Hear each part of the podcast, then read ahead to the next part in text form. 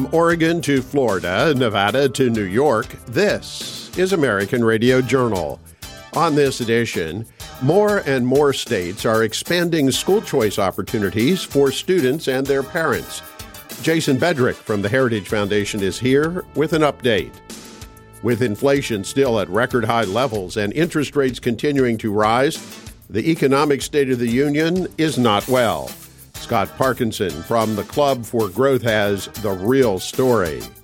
President Joe Biden delivered the State of the Union address this past week. Eric Boehm of Reason Magazine has analysis. And add to the list of bad tax policies a so called wealth tax that would tax income not yet actually realized. Jonathan Williams from the American Legislative Exchange Council is here with an American Radio Journal commentary. I'm Lowman Henry, and welcome to American Radio Journal. Parental involvement in K 12 education is on the upswing, and a number of states have been expanding school choice options. Jason Bedrick is a research fellow with the Center for Education Policy at the Heritage Foundation. He has been tracking progress in advancing education freedom and joins us now with an update. Jason, welcome to American Radio Journal. Jason, the movement to give parents more choice when it comes to their children's education, more education freedom for students, has been around for many decades now, but it seems like lately there have been more successes. Has there been a change in approach, a change in strategy that's creating this forward motion? Yes, there has. The school choice movement was originally a very bipartisan movement. We saw the first modern voucher program enacted in the early 1990s uh, in Wisconsin for the city of Milwaukee. And that was a collaboration between the Republican governor Tommy Thompson and a Democratic Assemblywoman Polly Williams. And it's been a, a bipartisan effort, at least from the advocacy side, for about three decades.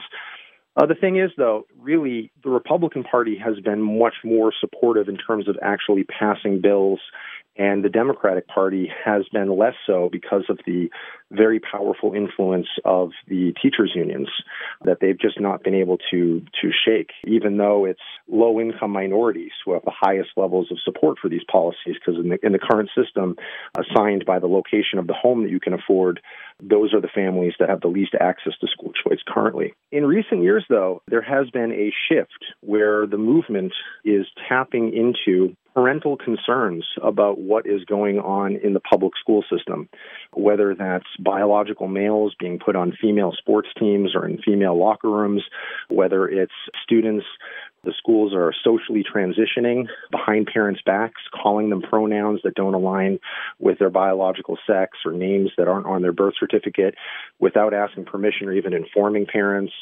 policies that are teaching critical race theory in the classroom.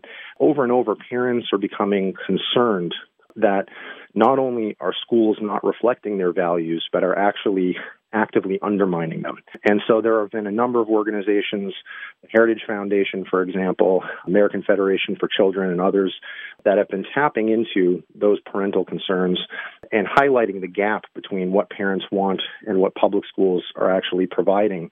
And that's been fueling a tremendous uh, wave of school choice legislation. Has this been something that was put into high gear because of the COVID 19 pandemic? Did you find that a lot of parents, when the children were at home learning remotely, these things came to their attention where they hadn't before? Yes, and a lot of these families that are now very much school choice supporters didn't become so overnight. So, first, a lot of families were going to their local school boards saying, hey, it's time to reopen the schools. We see that the private schools down the street have been open a lot longer their kids and their families aren't getting sick. We're ready to come back. But uh, they found that the local schools that they thought were accountable to them uh, were actually much more accountable to special interests like the teachers unions that, that are in the system. And so if families wanted to come back and the teachers unions wanted to stay closed, in areas where the teachers unions are stronger, they stayed closed. And so families started to go to the state legislature about that. At the same time, families started to notice when their kids are doing Zoom school in the living room that funny things were going on in the classroom, things that they didn't expect, that there might be a rainbow flag or other political advocacy going on in the classroom that didn't align with what they wanted. So they started to do some digging. Maybe they found some uh, sexually explicit books that were in elementary public school libraries or that were actually being assigned to students without parents being informed. Over and over, parents were noticing these things. And when they would go to the school boards, uh, very often they were just shut down, ignored. The policymakers would just hope they would go away. Many of them ran for school board. Some actually took some school boards over. But even there, they found that they were still very much dependent on the administrators that are running the system for information. And so all of that parental frustration turned into support for having school choice, uh, both as an immediate escape hatch, but also because a lot of families recognized even if they wanted to stay in their public school system and fix it and, and have things go back to the way they were before, they had a lot more leverage if the school boards knew that they could take their money and leave if they weren't satisfied. As long as they were a captive audience, they could be ignored. But if they could go somewhere else, then they were a force to be reckoned with. There, as you've put it, has been a surge here in school choice victories around the country. Can you talk about a couple of the most notable school choice victories and what they involved? Yes, yeah, so far this year, the main two have been in Iowa and in Utah. So Two years ago, you had West Virginia expand education savings accounts to all students. Uh, these are accounts that tap into the, the state's per pupil allocation of uh, public school funding, and it follows the child to the learning environment of their choice. That could be a private school. Uh, the funds could also be used for things like tutoring, textbooks, homeschool curricula, online learning, special needs therapy, and more.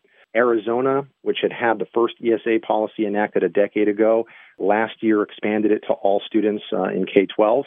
And this year, Iowa did the same thing.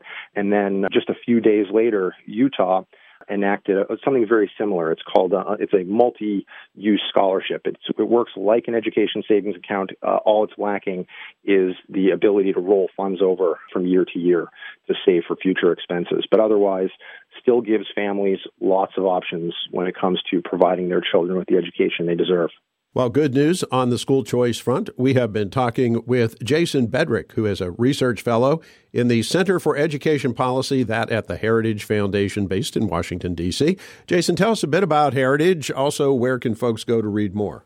Folks can go to heritage.org. The Heritage Foundation is a conservative think tank. Our mission is to formulate and promote public policies based on the principles of free enterprise, limited government, individual freedom, and traditional American values. Jason Bedrick of the Heritage Foundation. Jason, thank you for your time today. Thank you for having me. Scott Parkinson at the Club for Growth has had his eye on Capitol Hill, where President Biden has delivered his State of the Union address. We also had that Chinese spy balloon float over the country. We're going to talk about all these things. Scott, good to have you here. Great to be back, Lowman. Thanks for having me. The State of the Union, Scott, of course, touched on a number of different topics, but let's focus in on economics. The president did talk about that, but despite what he said, we still have record high inflation. We have interest rates on the rise. What is your take about where this economy is headed? President Biden addressing the, the country on our economic situation, he tried to show this this rosy economic outlook where everything is headed toward a robust recovery and we're adding record numbers of jobs following the coronavirus pandemic and gas prices have fallen faster than ever before. Well, we have to keep in mind what actually happened over the last several years and how many millions of jobs the economy shed, how fast and how high energy prices spiked in the United States last summer, leading to really a 40 year high in inflation, what the Fed Reserve has been doing with several interest rate hikes. And the bottom line is, I don't really think we're in a situation right now where we can say that the economy is headed toward a strong recovery. I think that we're still headed toward what could be a terrible recession. Right now, the core inflation numbers are holding steady, and we're looking at energy prices that have decreased since last August, but we're headed into the season in America where energy demands will increase, and we're still not seeing the levels of production that we need in order to drive prices down. So I predict that in May, June, July, those energy costs, those gas prices that Americans sort of fear whenever we go to uh, hit the pump, those things are going to climb back up over $4 a gallon throughout the country. And what does that mean for discretionary income? What does it mean for going out to the restaurant and, and getting that occasional meal, going to the movies, all those things that also help drive the economic outlook. I'm I'm concerned about those jobs. And there's a lot of temporary jobs that also head into the summer that folks are demanding that they get 15, 20, even $25 an hour for what used to be a minimum wage position, but there's just not a lot of demand for that type of job on these low skilled workers that really just want to work during the high school season or are off from college and are just looking to make a few bucks. Right now, I think there's a lot of people that say it's not just really worth it for me. And we've also sort of created this culture among young workers. I think that these kids are, are more focused on not working and not being a productive member of society. Taking a look at the energy needs of the country, Scott, which you touched upon here, has there been any indication, either in the State of the Union speech or otherwise, from President Biden and his administration, that they might be willing to let up or reverse some of the policies that have really restricted the development of the nation's energy resources? Well, it's something that House Republicans certainly are trying to tackle. And whenever you've got must pass legislation going through Congress, whether it'll be the debt limit increase that could happen early this summer or another funding fight at the end of the fiscal year, September 30th, there's all sorts of opportunities to bring these important issues to the negotiating table. It doesn't need to be just a pure negotiation on fiscal reforms. We can have pro growth reforms that provide for decreased regulation. There's Senator Mike Lee from Utah has talked a lot about including the REINS Act, which would provide for really reduced regulation and ensuring that there's an affirmative approval from Congress before we enact major rules that restrict economic innovation and activity and productivity in our country. So I, I, think that there is a lot of talk about the energy sector, just given how much it drives inflation. And if you need proof in the pudding, look at last summer. I think last summer was was really a lost summer of productivity and a lost summer of really getting the economy back on track because of inflation. We've talked previously on the show about the levels of inflation is really wiping out an entire month of your salary. It's money that just basically evaporates. It's that hidden tax on the American worker and on the family. And so that trickles down throughout the entire economy, especially when you're lo- looking at the level of inflation that we've got today. The other major point of discussion over the last week or so, Scott, was this Chinese spy balloon that managed to make its way the whole way across the continental United States before it was shot down. Has there been any repercussions on the Biden administration for allowing that to occur? Well, this week the Biden administration briefed senators on what they think happened. And the bottom line is we knew the flight pattern of the balloon. We knew that it was headed – from the northwest all the way down to the southeast. And there was really only one thing they could do to stop it, and that was to take down the balloon. And instead of doing that over U.S. airspace within the, the continental U.S., and it actually went over Alaska too, but it ne- didn't get noticed until Montana by the, Ameri- the American people. It, so it flew right over a bunch of really sensitive locations, including military bases. And the type of data that was collected and sent back to the Chinese is something I think that the intelligence community is really going to grapple with for the next several weeks. Obviously, the balloon was shot down when it entered the ocean space right off of South Carolina and North Carolina, and they're collecting the debris from the wreckage. But I, I think it's a real concern when you talk about Joe Biden, who kind of threw the intelligence and and national security apparatus under the bus by saying, "Oh, I ordered it to be shot down on Wednesday." When it was safe to do so. Well, they didn't shoot it down for several days. And when it did come down, obviously it went over an ocean where there's a lot of fishermen and stuff. So to say that it wasn't going to come down and come over the top of people uh, and still take it down the way that they did, I think is is sort of uh, short sighted.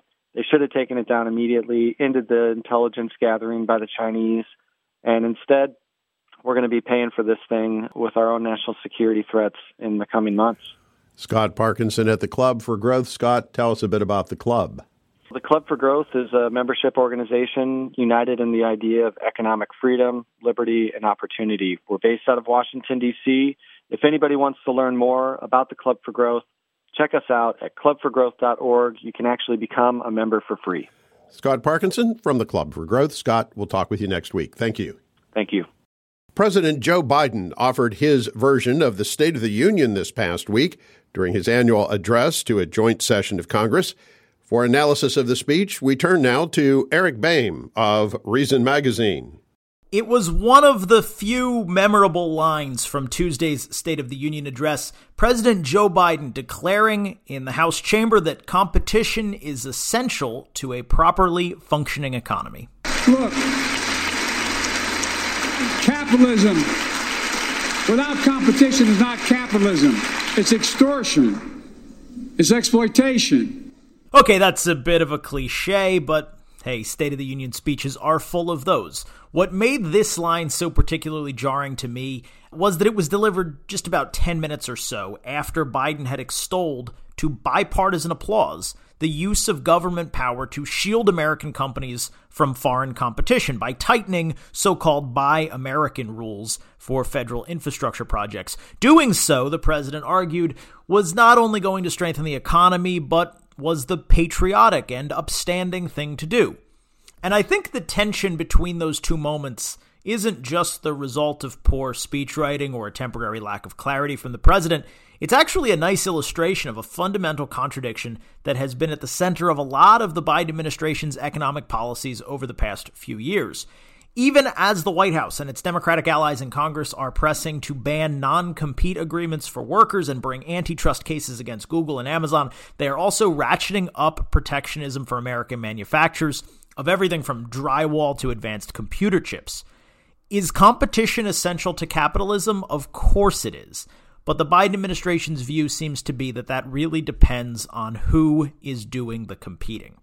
Hi, folks. I'm Eric Boehm with Reason Magazine. Thanks for joining us on this edition of American Radio Journal. This week, we're zeroing in on this contradiction, this this one element that came up a couple of times during Biden's State of the Union address on Tuesday, and really looking at the fact that I think for the Biden administration, for the president, competition is essential to capitalism, as he said.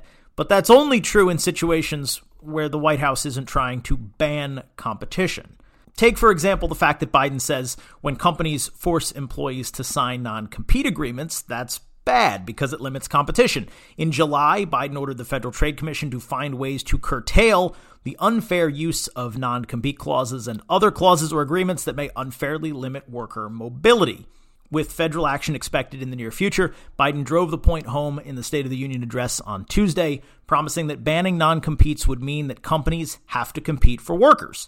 And in the same speech, Biden called on Congress to pass the PRO Act, that's the Protecting the Right to Organize Act, which would effectively ban workers in many professions from becoming independent contractors. So, on one hand, worker mobility and increased competition for labor are good, except when they're not, apparently. And once you start looking for this, you actually see this contradiction pop up over and over again in almost every major policy that the Biden administration has pursued. Take the Inflation Reduction Act, for example. It's a poorly named bill, but Biden touted it on Tuesday night for being the most significant investment ever to tackle the climate crisis. And one major component of that law is a 30% tax credit to offset the installation of solar panels on the roofs of American homes and businesses. It's a policy that's clearly intended to spur economic activity and, yes, competition in the rooftop solar market. But at the same time, the Biden administration has extended Trump era tariffs on imported solar panels and their component parts, which of course drives up the cost of those products.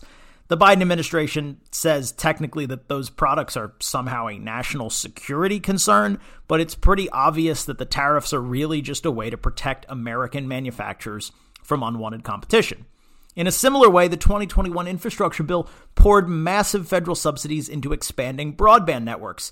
But the bill specifies that that money can only be funneled to companies that build fiber optic networks, not those that provide wireless internet connections because competition is apparently bad. except when it's good, like in the meat and poultry supply chains, where the Biden administration is currently dumping huge amounts of federal subsidies because of what the president says is a lack of competition, hurting consumers, producers, and the economy. So we need more competition, except when that competition is too competitive. Like, what if airlines try to compete with one another by lowering ticket prices, but make up some of that difference by charging customers an added fee when they want to choose where to sit? Well, that requires government intervention, obviously. Baggage fees are bad enough, Biden said on Tuesday. Airlines can't treat your child like a piece of baggage. So consumers can't be trusted to sort through different pricing options to decide which is best for their needs. But it's also unfair for a business to be too good at anticipating their customers' desires. Because one of the main arguments behind Democratic attempts to use antitrust laws against Amazon and other big tech companies is that these firms promote some products or services at the expense of other comparable items. You know, like grocery stores do when they put a certain product on display at the end of an aisle. But somehow it's different because Amazon does this online instead of in a physical store. Biden's Department of Justice, meanwhile, is pushing an antitrust case against Google because the company supposedly dominates online advertising, even though the company's share of online ad revenue has been declining for the last year or so, thanks to, yes, increased competition. All other examples aside, probably the best illustration of this contradiction is Biden's Buy American rules for federal infrastructure jobs. There's really no denying the fact that these Buy American mandates increase the cost of construction projects. There might be political benefits and economic drawbacks that we could spend probably another half hour wading through. But what really matters for our purposes today is that Buy American laws are fundamentally anti competitive. In the marketplace for government procurement, Biden is saying less competition is desirable. There's nothing wrong with the drywall or concrete that might be made in Canada, but we're simply going to exclude it from consideration because it's not made in America.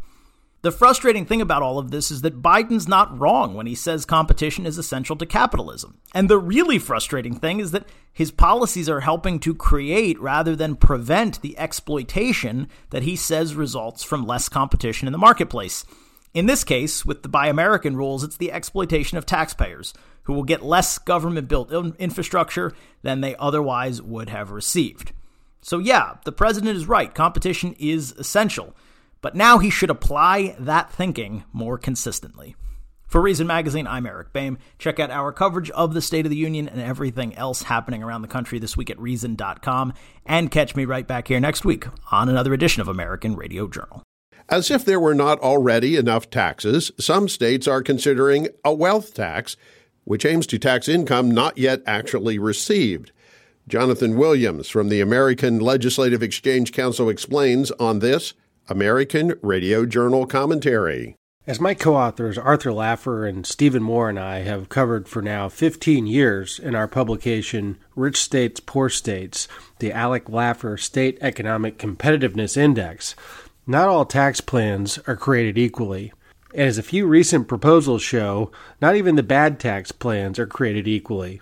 While states all across America are moving to reduce their tax rates and become flat tax states or looking to even eliminate their income taxes in an effort to become more competitive for job creation and growth, a group of eight states California, Connecticut, Hawaii, Illinois, Maryland, Minnesota, New York, and Washington let's call them a poor state alliance has emerged and is looking to move radically in the other direction. They have picked up where Senators Bernie Sanders and Elizabeth Warren left off at the federal level and recently announced legislation that would implement a wealth tax, as if those, those states aren't hemorrhaging enough residents already. You may remember that Senators Sanders and Warren proposed a federal wealth tax while running for president in 2020 for the Democrat nomination, the proposal ended up being part of President Joe Biden's failed Build Back Better plan in the fall of 2021.